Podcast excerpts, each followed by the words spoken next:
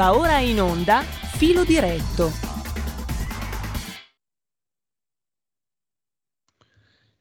Ed eccoci qua, eh, come tutti i giovedì, in collegamento con Antonio Maria Rinaldi, europarlamentare della Lega. Buongiorno Antonio, grazie per essere buongiorno, con noi. Buongiorno Giulio, ti ringrazio tantissimo. Senti, scusami tanto, ho sentito la coda sì. del precedente intervento.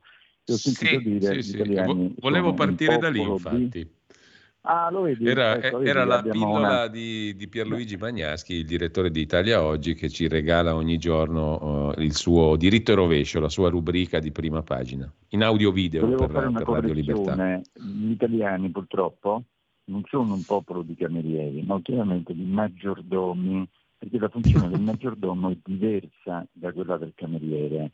Il maggiordomo è quello che eh, praticamente si inchina anche di fronte al Signore, al, proprio datore di lavoro, adesso si dice così, e eh, percepisce l'ordine, lo esegue perfettamente, anzi uscendo dalla stanza cammina a marcia indietro facendo anche l'inchino e ringraziando dell'ordine ricevuto.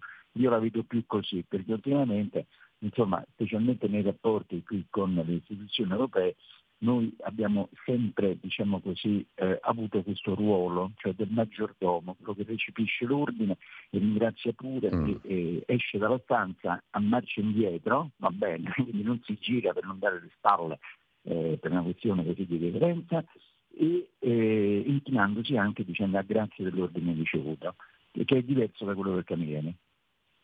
Ecco, tra l'altro, Antonio, eh, giusta la tua annotazione, volevo solo aggiungere che l'intervista di Guglielmo Zucconi a Rudolf Hess eh, risulta particolarmente interessante anche oggi, perché senza voler fare indebiti paragoni, no? la Germania nazista non c'entra assolutamente nulla con la Germania attuale, però eh, e lasciando fuori quindi la questione dei regimi politici, ci dice qualcosa forse anche su come i tedeschi in generale, lasciamo perdere i nazisti e il regime nazista, ripeto, ehm, concepivano e vedevano e forse vedono gli italiani, non lo so, cioè un popolo di musichi e di camerieri. Mm. Eh, questo forse vale anche oggi. Me lo domando in relazione non tanto a sterili polemiche e paragoni tra la Germania di ieri e di oggi, ma in relazione a una linea di continuità che tutto sommato sembra mantenersi, perché la Germania è molto capace di fare il proprio interesse anche oggi. No? Eh, questo ha, non ha niente a che fare, però, ripeto, col nazismo, non c'entra assolutamente allora, nulla, ma ci conduce a riflettere intorno al fatto che, per esempio, adesso si sta discutendo, l'abbiamo fatto più volte, tu te ne stai occupando dettagliatissimamente da sempre, bisogna rivedere le regole della finanza pubblica europea. Il patto di stabilità, la Germania ha fatto una sua proposta. Poi te ne chiedo conto anche in dettaglio, perché pare di aver capito, ne ha parlato qualcuno in Italia, che se la Germania dice ok si sblocca tutto, se no Mm, no, in primo luogo. Secondo, cosa propone materialmente la Germania? Terzo, è utile per l'Italia la revisione delle regole come le propongono i tedeschi, i quali, se non ho capito male, dicono prima affrontate il deficit e poi affrontate il debito, così vi diamo un pochino di respiro in più. Eh, allora, innanzitutto un piccolo riferimento storico su quello che tu hai detto. È verissimo che nella cultura tedesca, quindi da, da sempre diciamo, c'è questa opinione, l'Italia è bella per le vacanze, per eh, il mandolino, per gli spaghetti, la pizza, eh, i tramonti, eh, le visite alle, alle, alle, alle, opere d'arte che neanche sappiamo mettere in evidenza, come dovremmo mettere in evidenza, il 70% delle opere d'arte al mondo, dopo quello che ci hanno depredato nei secoli, ancora in Italia e anche perché se andiamo in giro per il mondo nei vari musei, in genere eh, le opere più importanti, la gran parte delle opere, guarda caso, sono di artisti italiani e non si sa neanche molto bene nei secoli come sono arrivati in quei paesi, lo sappiamo bene. Quindi mh, per carità, da questo punto di vista loro ci funzionano così. E anche avere una cosa, che eh, sicuramente qualcuno che ci sta ascoltando lo sa perfettamente, ma il famoso Radischi, no? un famoso generale austro-ungarico c'era, che tanto era contro l'Italia, le guerre, le cose, eccetera, quando andò in pensione, quando andò in pensione, lo sapete dove si ritirò, in quale città si andò a ritirare? Non, non andò in una città eh, diciamo austro-ungarica o tedesca dell'impero prussiano, eccetera, se ne andò a Milano, lo sapete? Quindi lui praticamente si ritirò a Milano e, e, nonostante era il famoso generale Radeschi, eh, quindi aveva fatto la guerra eccetera, contro gli italiani, contro i piemontesi fino alla fine, però alla fine si ritirò perché reputava che eh, vivere a Milano era il miglior posto possibile per, per, per vivere diciamo, gli ultimi giorni della propria vita. Quindi eh, poi alla fine apprezzano i tedeschi questo. Eh, c'è una frase bellissima ehm, che sicuramente tutti conoscete, che recita eh, i tedeschi sono italiani organizzati, gli italiani sono dei tedeschi disorganizzati. Io credo che fra Italia e Germania c'è una complementarietà, cioè eh, quello che manca a noi ce l'hanno loro e viceversa e siamo molto complementari in questo. È chiaro che loro hanno l'idea, noi siamo tedeschi, siamo, cioè, poi però dopo alla fine hanno bisogno di noi. Guardate che eh, per quanto noi siamo e ci autodenigriamo, perché lo sport nazionale non è il calcio, è l'autodenigrazione del nostro paese, come nessun altro popolo al mondo, noi siamo la seconda impresa manifatturiera dei 27 paesi dell'Unione Europea dopo la Germania, non siamo gli ultimi fessi. E abbiamo una interconnessione con l'industria tedesca a doppia mandata, cioè eh, noi lavoriamo eh, strettissimo accordo con la Germania la Germania ha bisogno delle nostre industrie perché noi riusciamo a fare una produzione di altissimo livello a dei prezzi eh, sempre meno, eh, ma sempre competitivi rispetto a quelli che possono proporre gli altri. Cioè noi italiani abbiamo questa enorme capacità anche di flessibilità, cosa che nessun altro riesce ad avere. Quindi con noi tedeschi alla fine sono condannati, questa è la parola giusta, condannati a eh, coesistere, a, a interfacciarsi. Non è vero che noi abbiamo un interscambio fortissimo e se va bene la Germania andiamo bene noi, ma se va male la Germania andiamo male anche noi. Questo loro lo sanno nell'anima e purtroppo che non lo sappiamo noi. Io mi sgolo sempre nel dirlo come adesso, ma non buttiamoci giù, perché noi siamo una forza enorme, anzi la nostra forza sono quelle piccole, micro imprese sul territorio che fanno grandi, hanno fatto grande l'Italia, che danno quella flessibilità che non hanno gli altri, permettono di avere delle, eh, delle intuizioni, delle genialità, della velocità di realizzazione eh, mantenendo uno standard qualitativo altissimo che gli altri non hanno. Quindi adesso ho lodato un po' l'Italia ma ho detto credo, credo la verità. Tra l'altro lo sapete, io sono sposato da 33 anni con una tedesca, quindi riconosco perfettamente eh, e quando li conosci molto bene e ti fai rispettare, loro ti rispettano pienamente. Quindi sa a noi tirare un po' più sulla testa e non eh, come dire, sbrodolarci addosso e denigrarci. Noi valiamo e anche tanto, purtroppo non lo diciamo. Ecco. Cerchiamo un po' di tirare sulla testa. Scusa questa botta d'orgoglio, ma credo che sia più che dovuta. Ecco. Direi di sì. Eh, intanto nel merito la Germania sta predisponendo qualcosa di buono per l'Italia in tema di nuove regole patto di stabilità. Ieri è stato, allora, è stato anche Gentiloni eh, a riproporre la questione. No? Il commissario italiano eh, alle cose economiche, Gentiloni, ha detto qua bisogna fare in fretta perché sennò torniamo alle regole di prima. Giù il bastone, insomma. Oddio. Mamma mia, mamma mia. Allora, mh, mm, casualmente, eh, casualmente io eh, essendo membro eh, effettivo, permanente diciamo, della Commissione Econ, cioè per gli affari economici e monetari del Parlamento europeo, eh, mh, sono stato designato dal mio gruppo di appartenenza, dove fa parte la Lega ID Identità e Democrazia, come relatore ombra nel file proprio della revisione del patto di stabilità. Allora, mh, voglio essere molto preciso perché tutti devono capire eh, perfettamente.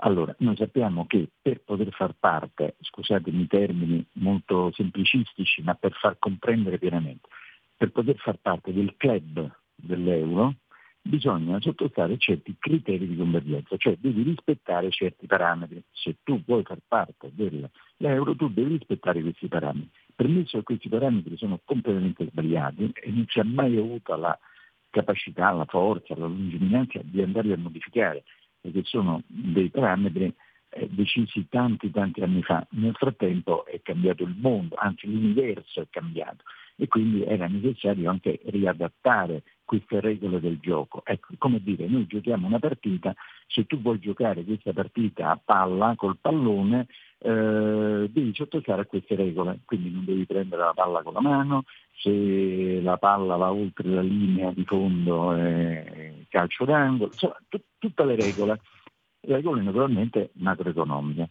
Dopodiché è successa eh, pandemia, sappiamo bene, è successa una guerra che eh, ha sconvolto tutto l'approvvigionamento di materie prime e in particolare di quelle energetiche, lo sappiamo bene, le bollette che abbiamo e stiamo ancora pagando e quindi hanno avuto la grande pensata, era ora, di sospendere queste regole, come dire guardate, siccome c'è effettivamente un enorme problema in tutta l'area euro, in tutto, in tutto il mondo, ma noi guardiamo l'area euro, noi sospendiamo queste regole, va bene.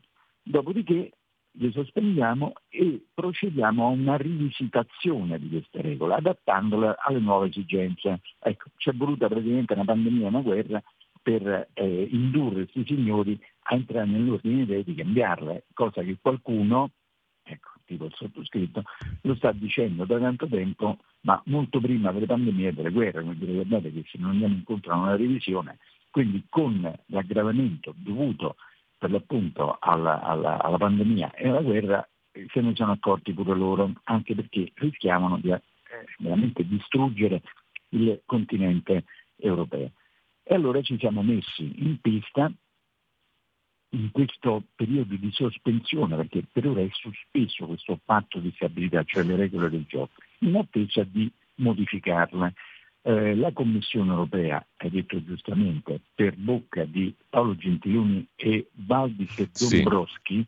che ricordo è vicepresidente esecutivo e ha la delega sui problemi finanziari, quindi un po' il tutore ecco di Gentiloni, eh, se ne sono usciti prima con una comunicazione del novembre dell'altro anno, del 22, e poi ad aprile con una proposta nero su bianco per modificare il patto di stabilità. Come si procede? Come si sta procedendo ora? Ora deve essere al vaglio del Parlamento. Dopodiché il Parlamento eh, farà, sta facendo, fa degli emendamenti al testo della Commissione, cioè dice no, questa cosa mi sta bene, questa cosa non mi sta bene, dopodiché eh, ci si confronterà con quel testo che eh, ha tirato fuori la Commissione europea mh, con Gentiloni e Dombrowski con il testo che invece va bene al Parlamento e con il testo che invece va bene al Consiglio. Il Consiglio, ricordo, mh, attenzione perché fanno tutti il madornale errore del Consiglio europeo e il Consiglio d'Europa. Il Consiglio d'Europa non c'entra assolutamente nulla con l'Unione Europea, è, fanno parte Stati europei indipendentemente dalla eh, appartenenza o meno all'Unione Europea con altre finalità. Qui stiamo parlando del Consiglio europeo dove fanno parte e tutti i eh, capi di governo dei Paesi eh, membri, ovvero per le tematiche che vengono eh, esaminate volta per volta i ministri competenti. Quando si dice ah, eh, c'è stato il Consiglio a Bruxelles, si è riunito pure a Lussemburgo, eccetera, sono tutti quanti anche recentemente sulla tematica, so, del, della guerra, sulla tematica dei migranti, eccetera. Allora magari eh, vengono tutti i ministri degli interni dei paesi, quando si tratta di tematiche più ampie, vengono i premier, questo tanto per capire. Bene, quindi le tre posizioni, Consiglio, Parlamento e Commissione, debbono giungere a un testo comune e dopodiché vanno in vigore quelle regole. Però quale c'è il problema? Che dal 1 gennaio del 2024, quindi praticamente eh, a, a, giorni, a giorni, visto che siamo al 9 di eh, novembre, e rientrerà in vigore il vecchio patto di stabilità, cioè quello che era stato sospeso. Perché? Perché molto probabilmente, anche è certo, che non si riuscirà questo lungo iter per modificarlo in tempo utile per il primo di eh, gennaio. Ecco. Allora cosa succederà? Rientra in vigore il vecchio patto di stabilità, cioè mm. le vecchie regole, oppure si dirà, sentite, sospendiamolo ancora per tre mesi, quattro mesi, finché quell'iter per la nuova patto di stabilità eh, viene completato, oppure, e secondo me questa sarà poi alla fine la soluzione, ehm, succederà che de facto è non applicato, cioè rientra formalmente in vigore ma di fatto non viene applicato, come d'altronde dico sinceramente di fatto non era mai stato applicato. Il, il, il Fiscal Compact è il nome diciamo, con cui noi conosciamo patto, l'attuale patto di stabilità in vigore per ora sospeso, Fiscal Compact, così tutti quanti eh, hanno capito di cosa stiamo parlando. Quindi secondo me ritornerà in vigore formalmente, ma di fatto non sarà applicato per quei 3-4 mesi, tempo utile affinché quello nuovo non venga approvato e messo a regime. Questa è la mia opinione. Ieri c'è stata fra l'altro un'audizione eh, presso la quinta commissione eh, bilancio della Camera del Senato proprio su questa tematica e sono stato invitato e ho mh, diciamo così, risposto la mia posizione. Tra l'altro sono l'unico italiano eh, relatore ombra presente in, eh, in, in, Commissione Econ che si sta occupando di questo fascicolo. Dopodiché, per tornare nella tua domanda, perché tutto questo era una premessa per introdurre i nostri amici che ci stiamo ascoltando alla tematica, eh, non mi sta assolutamente bene la riforma del patto di stabilità proposto dalla Commissione e sulla posizione tedesca. Però è anche vero che fortunatamente per la prima volta, credo, credo non c'è l'asse Parigi-Berlino, come in genere su tutti i fascicoli che riguardano anche l'Italia è avvenuto in passato. Cioè questa volta fortunatamente gli interessi francesi sono molto più coincidenti a quelli italiani rispetto a quelli tedeschi.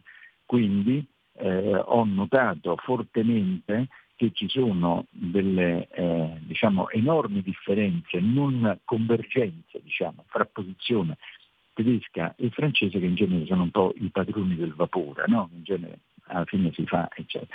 Quindi eh, quello che ha detto Gentiloni secondo me è più eh, un monito, oh, sbrighiamoci a mettere a regime il nuovo perché altrimenti ritorna quello vecchio, quindi datevi da fare perché la Commissione europea ha fatto la sua mossa presentando la, la, la proposta di modifica, adesso sta al Parlamento europeo eh, emendare, cioè dire questo mi sta bene, questo non mi sta bene, questo è il nostro testo. Però siamo ancora lontani perché i tedeschi, eh, lo sappiamo, è rigore, austerità, la musica è sempre la stessa, non sanno cambiare diciamo, strumento per suonare quel tipo di musica. E d'altronde vi dico sinceramente che eh, con la storia che tu prima hai detto giustamente, riduzione del deficit, come avviene questa riduzione del deficit? Il deficit è la differenza tra le entrate e le uscite che ha un paese, ma anche noi nel bilancio nostro familiare. Eh, purtroppo noi con la pandemia, con la guerra, con l'aumento delle materie prime, ci siamo trovati nella situazione di eh, rivedere completamente i nostri, i nostri conti. Poi attenzione, se l'Europa ci dice di fare certe cose e sappiamo cosa ci dice, dovete fare la transizione digitale, la transizione green, sono dei costi enormi, ma me lo dice l'Europa quello che devo fare a determinate condizioni e tempistiche. Ma benedetto Dio, ma quelle spese me le devi togliere dal computo del deficit, perché me l'hai detto te che lo fai, io l'avrei fatto in maniera diversa. E, e questa è la lotta vera, cioè tutte queste spese aggiuntive è perché me l'ha detto l'Europa che le devo fare e quindi è giusto e sacrosanto che io le possa scorporare dal computo del deficit, compresi gli interessi che io prendo sui prestiti del PNRR. Non so se sono state troppo complicate oppure... Eh, no, mo- molto, molto chiaro, anzi chiarissimo direi, per cui mi par- mi, mentre parlavi però mi veniva in mente, per tornare all'intervista, l'intervista da cui siamo partiti, che Guglielmo Zucconi fece non a Rudolf Hess ma ad Albert Speer, l'architetto del regime nazista, comunque la sostanza quella era. Eh, per tornare a quello mi sembra che sia una soluzione un po' all'italiana, nel senso deteriore di questa locuzione, quella che si profila all'orizzonte in Europa, no? Ma, ma di peggio ti dirò, è quella situazione di compromesso che eh, consegna diciamo, ai cosiddetti burocrati europei un potere enorme, perché se formalmente viene eh, dal primo di gennaio eh, ripristinata il patto di stabilità vecchio, quello sospeso, cioè il fiscal compact, con quelle regole assurde. E stessa Commissione ha detto cambiamolo perché è assurda e se per ragioni tecniche non si è ceduto già ora a una modifica, a, a cambiarlo e quindi ritorna quello. Noi ci mettiamo, noi italiani, ci, mettiamo, ci consegniamo nelle mani del burocrate che che mm. siccome non sta scritto da nessuna parte che è sospeso o non applicabile, ma eh, eh, sospeso nel limbo, possono usarlo come una clava nei nostri confronti, come dire guarda che eh, siccome è stato ripristinato il, patto di stabilità, tu però lo devi, lo, devi, lo, devi, lo devi, rispettare. E poi magari siccome in Italia c'è un governo che non garba tanto magari al, all'orientamento politico dell'attuale Commissione europea guidata dalla signora Ursula von der Leyen, venga utilizzato eh, per fini politici. Cioè, dice sì, formalmente è in atto, però non vi preoccupate a voce che non viene applicato. Però guarda caso è sempre nel, nella possibilità da parte dei burocrati eh, europei di dire oh, guarda che eh, tu però non lo stai rispettando, questo investimento non lo puoi fare, questo provvedimento non lo puoi fare perché è ritornato in vigore il vecchio patto di stabilità uno dice ma non ci eravamo messi d'accordo che non veniva applicato. No, no, in vigore è quello, formalmente è quello. Capisci? È come quello che, che ti posso dire, eh, c'è un, una rotonda, ecco, c'è una rotonda all'entrata di un paese, tutti quanti non rispettano un determinato diciamo, stop perché mh, fatto male, sbagliato, eh, tutti chiudono un occhio, però se passo io c'è il vigile, no guarda che lì ti devi fermare, dice ma guarda che passano tutti, è sottinteso che si poteva passare, e capito? Non, eh, ho fatto un, un, esempio proprio stupidissimo da far capire, cioè formalmente c'è, quindi se vogliono possono utilizzarlo, ecco, eh, e, e, guarda caso lo utilizzano se eh, quel paese, eh, lei che è Italia, ha magari un governo di segno opposto politico rispetto a quello loro e siccome è così e lo faranno, l'hanno sempre fatto e sempre lo faranno, questo è il mio pericolo. Allora io insisto nel dire signori formalizziamo ancora una sospensione, eh, proroghiamo la sospensione ufficiale per quattro mesi, per cinque mesi, quello che sì. è, in maniera tale che non, fughiamo ogni dubbio da un uso politico di questa, di questa, di questa cosa, perché c'è il serio rischio Guardate quello che dico poi oggi, poi dopo si verifica, eh. diciamo Rinaldi c'ha ragione, è vero. Eh, eh, eh allora, Antonio, abbiamo no, no, la necessità no, di fare i 30 canonici secondi di pausa e poi riparto da qui per porti un'altra serie di questioni, sempre certo. relative alla giornata di ieri, che si inseriscono in questo discorso, secondo me. A tra poco. Un mondo oltre l'immaginazione. Un viaggio oltre ogni confine comincia l'avventura. Hai solo un'ora. Con Vincent. Movie Time. Ogni sabato dalle ore 16. La prossima volta che vai in vacanza, sia così gentile da farci sapere dove va. Se ti dicessi dove vado, non sarebbe una vacanza.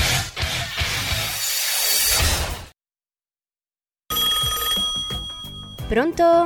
Avvocato. Mi dica. C'è bisogno di lei.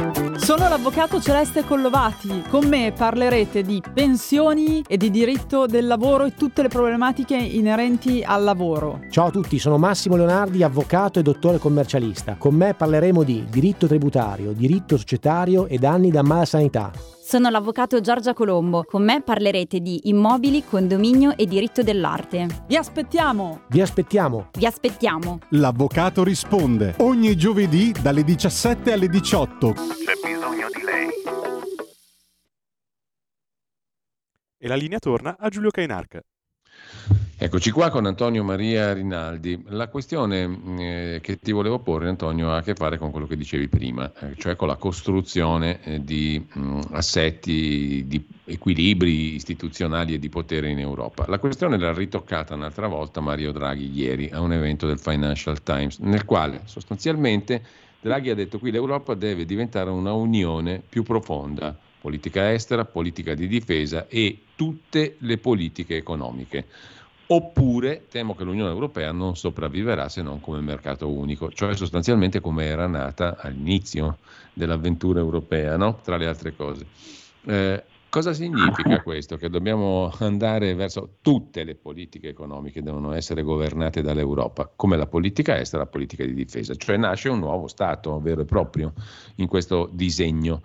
Eh, mi ha colpito il fatto che oggi il giornale lo reputi in prima pagina, l'avrei visto, il giornale di Sallusti, come un ottimo assist all'Italia, qualcosa di molto buono per l'Italia, quello che ha detto Draghi. Tu come la vedi? Ma io credo che queste, diciamo, eh, sortite di Draghi siano un po' come l'acqua calda, cioè eh, è ovvio, è evidente, è lampante, si è sempre detto che eh, gran parte dei problemi eh, legati all'Unione Europea potrebbero essere risolti con un'integrazione maggiore. Però attenzione, ehm, eh, un'integrazione maggiore a chi la vuole? Chi è che la vuole? Perché vedete, eh, Maastricht è stata firmata il 7 febbraio del 92, un'effettiva volontà di integrazione io non l'ho mai vista. Se voi vedete, guardate, l'esempio è proprio classico lampante. Se io vado a comprare un paio di scarpe a Palermo, a Roma, a Milano, a Torino, a Venezia, a Bologna, a Firenze, a Bari, io pago la stessa identica IVA, la stessa aliquota IVA. Ma se io oltrepasso il confine e vado in Austria e in Francia, io sullo stesso identico paio di scarpe pago un'IVA diversa, ho un sistema fiscale diverso, un sistema amministrativo diverso, un sistema di legislazione del lavoro in un mercato unico dove dovrebbe esserci la mobilità del lavoro, il primo, il primo presupposto, no? dei due fattori produttivi eh, che sono il capitale e il lavoro. C'è. Ecco, allora, per poter parlare di integrazione o di volontà di integrazione avrebbero dovuto iniziare il giorno dopo della firma di Maastricht, cioè l'8 di febbraio del 92, a un'effettiva integrazione. Qua mm, non mi sembra che ci sia e fra l'altro fa anche comodo a qualcuno. Perché? Perché il, eh, l'uomo della strada tedesco, l'uomo della strada olandese, bene, quando gli si dice, eh, dice senti allora guarda, eh, mettiamo tutto insieme, c'è un super Stato europeo, eh, quello che è mio è tuo e quello che è tuo è mio. E poi dice no, perché io non voglio avere in comune il debito dei soliti italiani, spendaccioni, eh, come diceva dei camerieri, ecco io dico dei maggiordomi, no, a me sta bene che le cose che fanno comodo a me sono in comune, le cose che non fanno comodo a me non sono in comune. Questo è il vero problema. Quindi quello che dice Draghi è un'utopia, perché lo, sono proprio per primi i tedeschi che non lo vogliono. Fra l'altro, io sento sempre dire, fra l'altro mi ha fatto un po' tenerezza un, un, un signore anche abbastanza giovane, qui ci sono qui innamorati d'Europa, no? io, io, sogno l'esercito europeo, qui che dicono, eh, figlio mio, ma in maniera eh, diciamo così, eh, eh, eh, potrebbe essere mio figlio, diciamo, anche se stava più verso i 40 che, che i 30. Io detto, senti, ma tu lo sai che un esercito europeo potrebbe sussistere se ci fosse una politica estera comune. Esiste una politica estera comune, innanzitutto non esiste proprio, cioè, l'abbiamo visto in Ucraina ognuno dei paesi dice una cosa diversa, l'abbiamo visto adesso col conflitto eh, eh, palestinese e israeliano, ognuno dice una cosa diversa, ognuno agisce in maniera diversa, quindi quell'esercito eventualmente comune europeo, a chi risponderebbe? A chi? A, a, eh, questa, attenzione, eh, queste sono le cose. Poi, detto fra parentesi, sarebbe battuto ore sapere in quale lingua poi diamo gli ordini ai soldati, li diciamo in tedesco, in francese, lo capiscono, in spagnolo lo, lo capisco. Chi, chi, è che comanda il, il, il, diciamo, la porzione, il contributo italiano? Lo comanda in tedesco, lo comanda in francese? Secondo voi il tedesco si fa comandare soldato tedesco da un generale francese?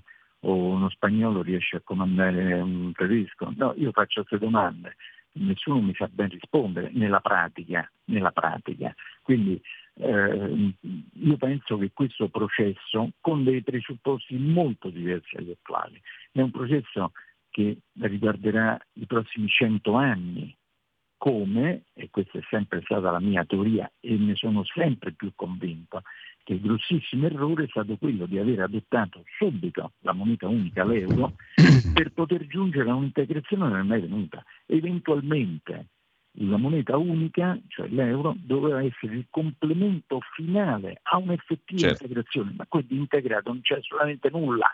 Quindi tu hai creato degli enormi problemi all'interno dell'Unione Europea perché hai utilizzato questa moneta come mezzo aggregatore di un qualche cosa che ancora non è avvenuto, mentre invece doveva essere il complemento finale Ecco, ha un'effettiva integrazione Antonio, che ancora non c'è oggi. Diciamo, Hai creato morti diciamo- feriti. Ecco. Diciamo che mi, eh, mi sembra talmente, almeno dal mio punto di vista, talmente convincente quello che dici che io oh, ribalterei il giudizio sulle parole di Draghi. Cioè Draghi dà per scontato che sia qualcosa di negativo parlare di un'Europa che torna al mercato unico. Per me invece quella che era l'impostazione originaria, il momento di nascita dell'Europa come mercato unico potrebbe essere l'optimum, che garantisce diciamo, una fluidità economica tra stati diversi perché comunque sono stati diversi, hanno storie diverse, secoli di storie diverse alle spalle, nulla vieta che si cooperi in un mercato unico, che si facilitino le relazioni economiche di scambio e di interscambio, ma senza toccare gli ambiti della sovranità, che sono molto pericolosi, perché quando tocchi quelli Certo. poi tu metti dei semi pericolosissimi per gli equilibri del futuro, anzi inneschi delle contrapposizioni per il futuro, no? Esatto, bravissimo. Però il problema è proprio lì.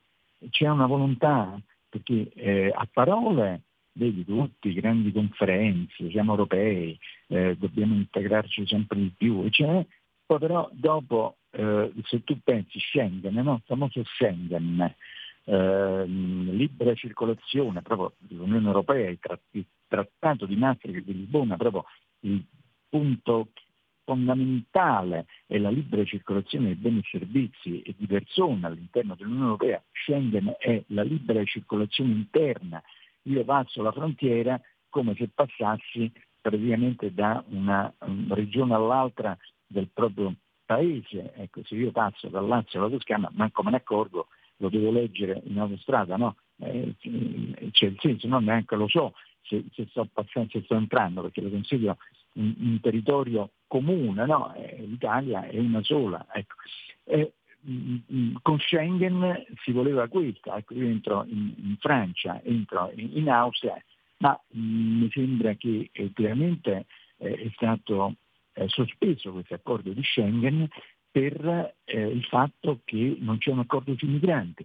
Pensate, udite, udite, eh, 15 giorni fa eh, per andare a Strasburgo, sapete che una settimana al mese ci si riunisce non a, ehm, a Bruxelles ma a Strasburgo, per la plenaria di Strasburgo, perché Mitterrand lo volle inserire nei trattati che una settimana al mese per 12 mesi bisogna andare a Strasburgo, allora avevano i francesi questa enorme capacità, leggermente scemate, ma ce l'hanno sempre. E pensate, eh, pensate siccome è scritto nei trattati 12 volte, siccome ad agosto è chiuso il Parlamento, a ottobre si recupera andando due settimane, eh, la, la, la prima settimana e la terza settimana rendetevi conto questi che potere avevano, noi non abbiamo neanche la possibilità di alzare il ditino per dire la nostra, ecco, scusate lo sfogo.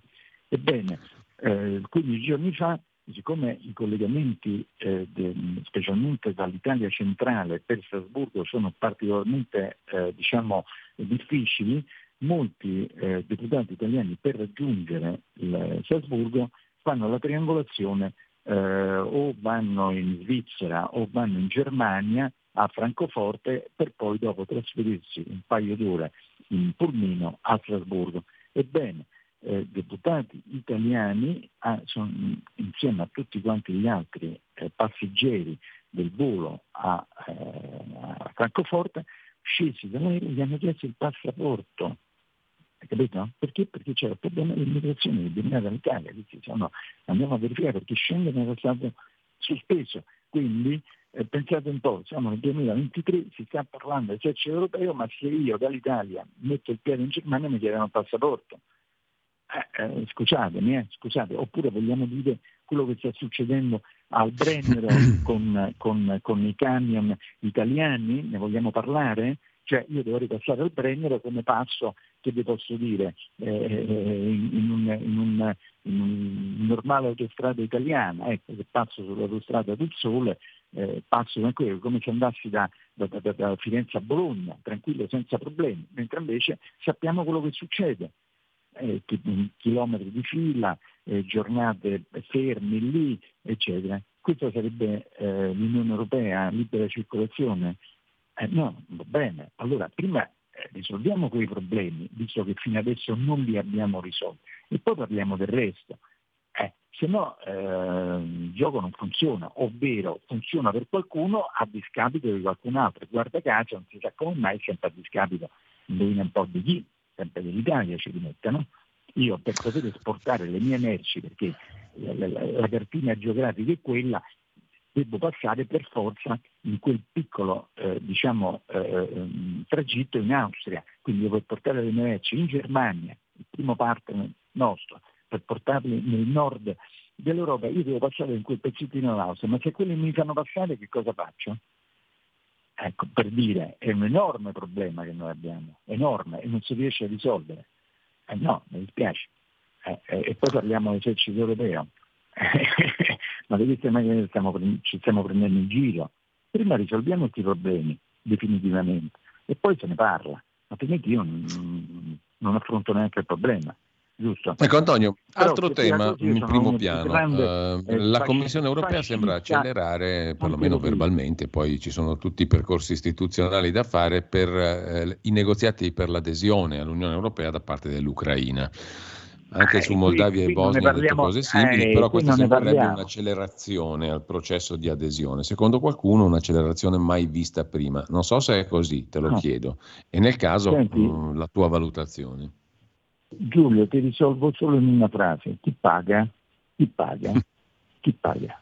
Eh, perché, attenzione, noi eh, dopo la caduta del muro di Berlino eh, e diciamo alla fine degli anni 90, inizio anni 2000, noi abbiamo assistito all'allargamento dell'Unione Europea a est più per ragioni geopolitiche che economiche.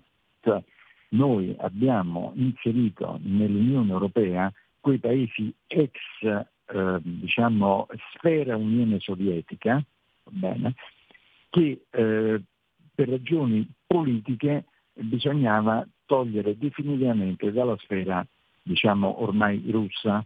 E sto parlando dei vari paesi, la Polonia, l'Ungheria, eh, prima la Cecoslovacchia, poi si sono separati, la Romania, la Bulgaria, le repubbliche baltiche. Allora, fra l'altro, questi paesi, tranne Repubbliche Baltiche, eccetera, gli si è data la possibilità, eh, articolo 139 e 140 del Trattato di funzionamento dell'Unione Europea, purtroppo gran parte lo so a memoria, di poter continuare a eh, convivere nel mercato unico mantenendo la propria moneta.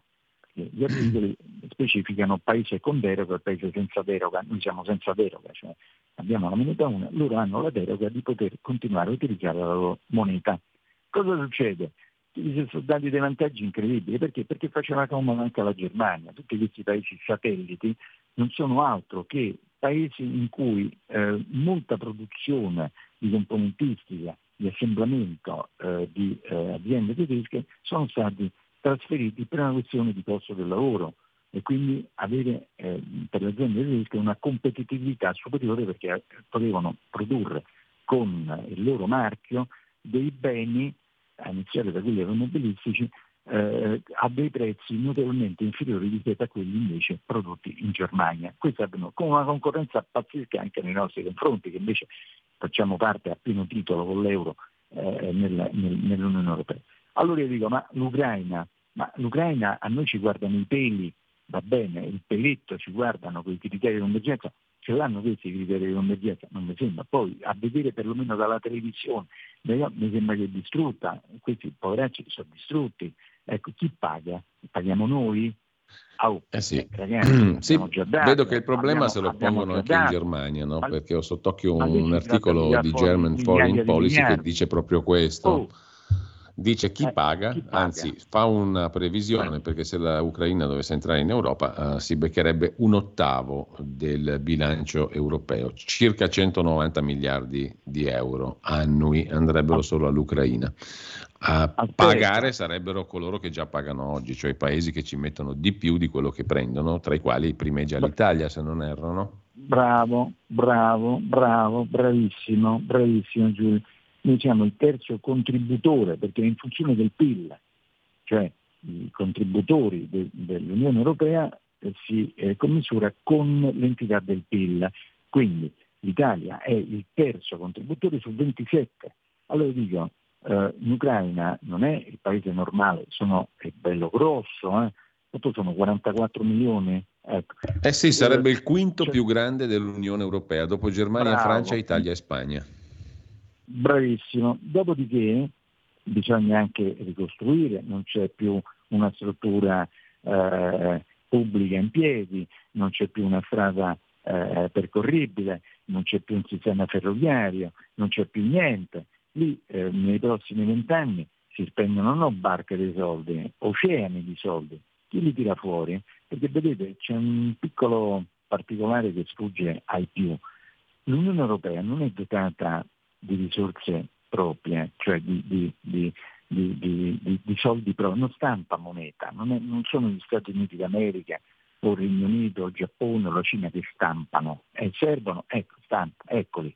No, ogni centesimo, ogni lira, va bene, perché un centesimo ormai c'è 19 lire, quindi dire una lira ancora di meno, è un diciannovesimo di, di centesimo, con quel cambio è 1936,27 devono essere presi dai contributi di ciascun Stato, di cui noi siamo il terzo contributore. Capito? Cioè, se l'Unione Europea tira fuori dei soldi perché gliel'hanno dati i paesi, non li hanno stampati. Quindi se lì vengono impiegati migliaia e migliaia di miliardi, perché lì per ricostruire ci vogliono migliaia e migliaia di miliardi negli anni, li tiriamo fuori noi dalle tasche nostre, quando invece li dobbiamo utilizzare per prima noi ci manca tutto.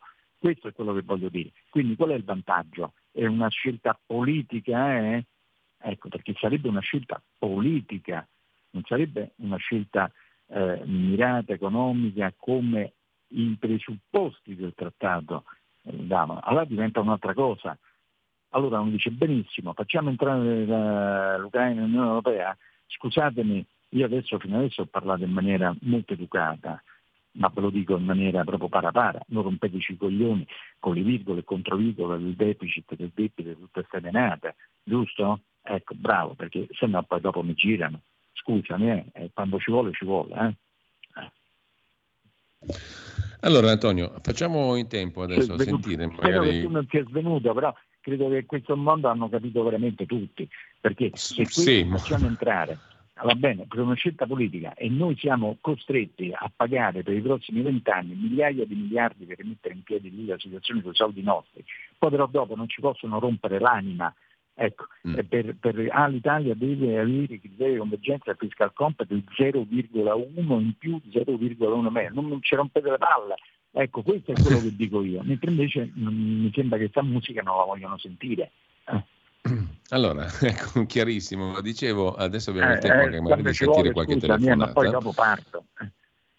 abbiamo il tempo di sentire qualcuno che voglia intervenire con Antonio Maria Rinaldi allo 02 92 94 72 22, magari anche eh, i messaggi eh, al 346 6427 756, ce n'è qualcuno, poi te li giro e poi volevo toccare anche l'ultimo argomento per la conversazione di oggi. Antonio lo anticipo perché ieri avete potuto ascoltare, l'altro giorno, insomma, la celeberrima attrice Kate Blanchett accusare l'Italia di disumanità per la gestione dei migranti con riferimento al patto Italia-Albania. Peraltro, questione alla quale sono interessati a gestire all'estero le richieste di entrata nei loro paesi anche Germania e Austria. No? L'attrice americana è intervenuta al Parlamento europeo come ambasciatrice dell'ONU per i rifugiati e ha ribadito che la richiesta delle Nazioni Unite si estende anche all'altra questione calda del momento, cessate il fuoco a Gaza, cioè ipercorrettismo politico um, a, a, tutto tondo, verrebbe da dire nell'intervento di Kate Blanchett, um, che è australiana, non americana, ma comunque poco cambia. Eh, sentiamo la telefonata. Sono Gianni da Genova, ciao Giulio, un abbraccio Antonio e certi, certi discorsi, come direbbe Gove, mi viene in su punde frutta.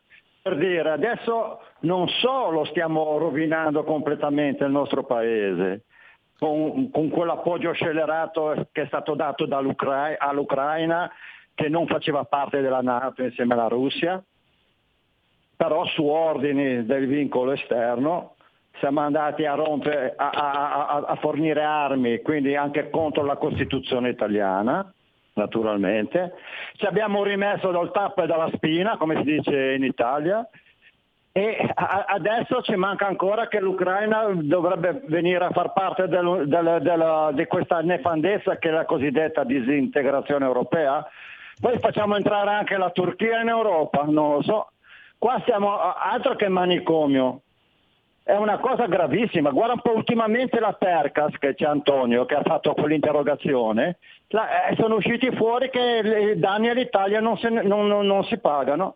Bene. E non solo. Grazie Gianni. Ti giriamo subito la parola ad Antonio Grazie Rinaldi. Gianni, complimenti, li segui perfettamente, ti ringrazio, fossero tutti come te.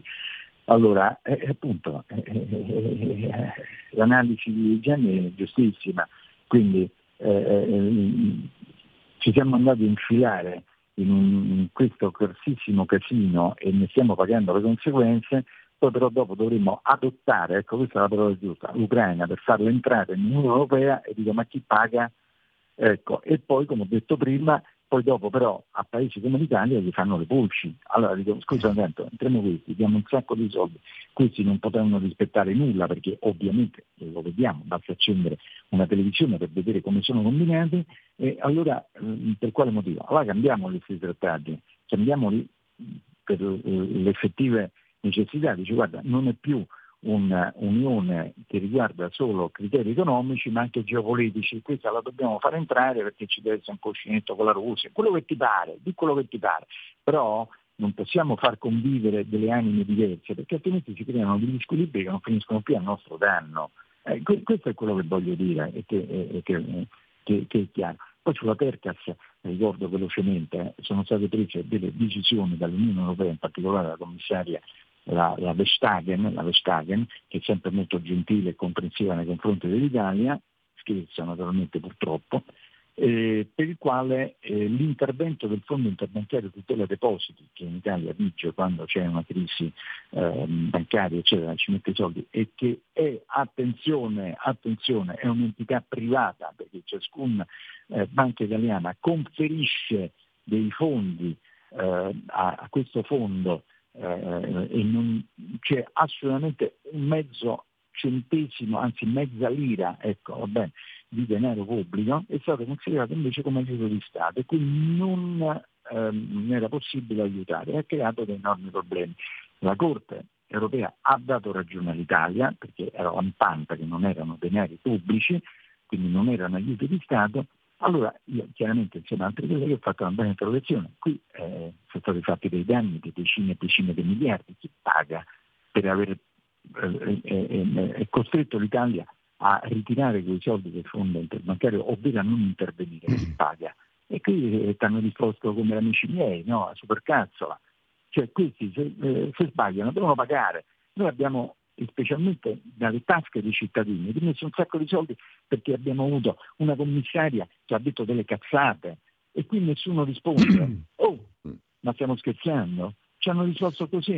Infatti i giornali l'hanno giustamente riportata questa cosa. Cioè l'Unione Europea ha, ha sbagliato, hanno riconosciuto la Corte Europea che ha sbagliato, però ti dicono eh, sbagliato, eh, non è responsabile. Allora c'è l'impunità, possono fare qualsiasi cazzata, ma questo si prende a calci nel sedere finché uno non si consuma le scarpe. Ecco, la suola delle scarpe, capisci? Allora, facciamo in tempo ancora a prendere una telefonata. Pronto? Pronto Giulio, buongiorno, saluto il professore Mauro da Reggio. Caro, caro Mauro, buongiorno. Per quanto riguarda l'Ucraina, che aveva un PIL di 150 miliardi di euro pre-guerra, come la mettiamo se entra con la PAC? Cioè praticamente terremota totalmente la, la, la, la politica, in, politica, agricola, eh? non parliamo poi, beh, vabbè, la Moldavia c'entra poco e niente. E poi dopo a questo punto qua io sono sicurissimo perché la, la storia in fondo mi, mi dice che sono mille anni che da quando la Germania si è riunita e, fa, e mi fa capo eh, il Sacro Romano Impero con la serie degli Ottoni, eh, cioè con l'imperatore tedesco, che la Germania vuole dominare l'Europa, questa parte dell'Eurasia perché per me l'Eurasia non è l'Europa. Per cui a questo punto qua è nata semplicemente dopo l'unione della, della, della, della Germania e c'è un articolo nella Costituzione della Germania in cui è sovrana la Costituzione tedesca che è stata rifatta nel 91, che, mentre invece noi questo non l'abbiamo, dobbiamo sottostare a tutti i dettagli, cioè la Costituzione italiana la posso anche buttare via perché devo sottostare a quello che è la Costituzione, cioè sono le regole di le regole europee, per cui finché non abbiamo lo, lo, stesso regime fiscale, la stessa moneta per tutti, non c'è, non c'è niente da fare, vallo, vallo, a togliere te a Lussemburgo o all'Irlanda. Grazie. Bene, grazie Mauro, uh, poi voglio tornare però sulla, peraltro a, stat- a cittadinanza statunitense, sulla politicamente correttissima Kate Blanchett, sulla questione Italia-Albania per la gestione dei migranti, Antonio. Prego. Guarda, mh dico quello che ho detto io ieri quando ero in aula e l'ho ascoltata. Bellissimi discorsi. No, perché mi, mi viene una battuta, cioè... Antonio. Mm, allora abbiamo detto che l'Europa è fatta di cose, di entità molto diverse, paesi molto diversi, eccetera. Però mi sembra che su alcune questioni si tenda a, dire, a, dare libero corso alla più totale unanimità, cioè al politicamente correttissimo, laddove evidentemente esatto. non sono in gioco interessi concreti materiali dei singoli paesi ed economici e industriali. Allora, eh, non c'era la possibilità di fare domande alla gentile e bravissima attrice, perché altrimenti io gli avrei fatto questa domanda molto secca. Eh, gli avrei detto, senta, bellissime parole, complimenti, bravo, le posso fare una domanda personale? Ma lei di rifugiati a casa sua a Hollywood, quanti se ne è presi? Eh, perché lei ha parlato benissimo, mm, complimenti, ma quanti se ne è presi? Uno, due, tre, quattro, nessuno? Ecco, siccome non si è preso nessuno, quello che ha detto è eh, che su tutti i buoni, eh, come si dice a Roma, non dico parolacce, eh, sì. adesso ci mancherebbe, però eh, credo che il senso sia che su tutti i buoni fanno ravisi eh, a casa degli altri, capito? Mm. Allora, dai il buon eh. esempio, prendetene 3-4 a casa, ce ne abbiamo quanti ne vuoi, te li scegli tu, e li porti dove, a, dove vivi, vive a Hollywood, lì, California, detto, ma ti ricordi? Allora guarda, quello che tu dici ha una valenza enorme, bravo, ti batto pure le mani, però se non lo fai non puoi venire qua a dire, a fare, a dire. Beh, vieni, vieni, a vivere da noi in certe situazioni, cioè, poi, poi ne riparliamo, tutti buoni, questo è venuto con l'aereo, qua ha fatto la cosa cioè, e, e oggi è già ripartita, capito? Sono tutti buoni. Eh, questo, purtroppo non glielo potuto dire perché non avevano previsto il dibattito. Sì, fa, fa, il paio con l'altro che doveva partecipare a, a, come testimone al processo a Salvini, no? Uh, Bravo, Richard, Gere, no? Bravo, eh, eh, eh, Richard Gere doveva venire a testimoniare, a testimonianza di chi? Quanti te ne sei presi te? Sei venuto qui per prenderti un barcone e te lo sei portato a casa tua nella tua villa di Hollywood? No, e allora che, che vuoi? Eh, eh, eh, cioè, eh, parliamoci chiaro, pure lì, eh, se ci vedevo, dicevo, senti un po', ah, così, vieni un po' qua, quanti te ne sei? Manco uno, allora guarda, la sei venuto, ci ritorni paro paro, capito? Bravo, perché eh, a questo punto bisogna pure rispondere a questa gente, no? Sono tutti buoni, sono tutti buoni con, le cose degli altri.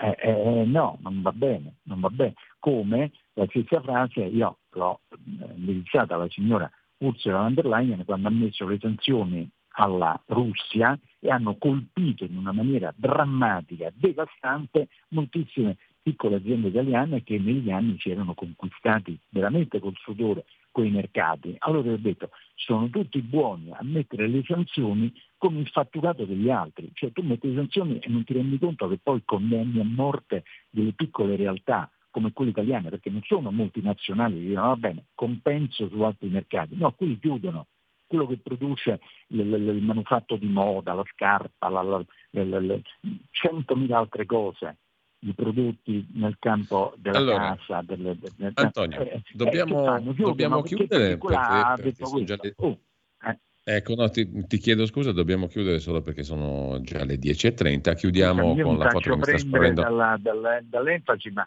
sono cose che mi danno fastidio, ma penso che chiunque che abbia un minimo di, di, di, anche amore per il eh, paese sì, sì. Eh. No, dicevo, chiudiamo con questa immagine che ho sotto gli occhi adesso dal primo, dall'ultima ora dell'agenzia ANSA, la foto di Gentiloni e del ministro Giorgetti. Il citato Gentiloni, commissario europeo agli affari economici, dice di essere molto fiducioso sui progressi proprio per oggi per la riforma del patto di stabilità e per l'accordo entro l'anno. Su questo hai già detto tutto prima, quindi io ti lascio proprio un tweet finale. Antonio. Auguri dice auguri figli maschi, vedremo. Più, ma, ehm, più sintetico da... di così non potevi essere. Esatto, auguri figli maschi, come si dice. Io sono purtroppo nella parte tecnica e vedo che siamo ancora Ah, sai quando eh, c'è la lettera quella di Totò e Peppino, no? Totò e Peppino ama la femmina, no? che inizia, inizia no? eh, siamo ancora carissimi amici, siamo. Ecco, poi per cari... E mi mette paura una cosa di questo genere, perché visto che tecnicamente io vedo che siamo ancora carissimi amici, se lui mi dice no chiudiamo, vuol dire che chiudono passandoci sopra la nostra testa e decidendo senza che noi possiamo aprire bocca, quindi mi preoccupo ancora di più, mi preoccupo, capito? Eh. Bene, allora Antonio, io ti ringrazio come sempre, buona mattinata, grazie. buon lavoro, grazie ad Antonio Maria Rinaldi e a tutti coloro che ci hanno seguito. Grazie mille Antonio. Grazie Giulio e a tutti gli amici che ci hanno ascoltato, grazie, alla prossima. Grazie. Avete ascoltato Filo Diretto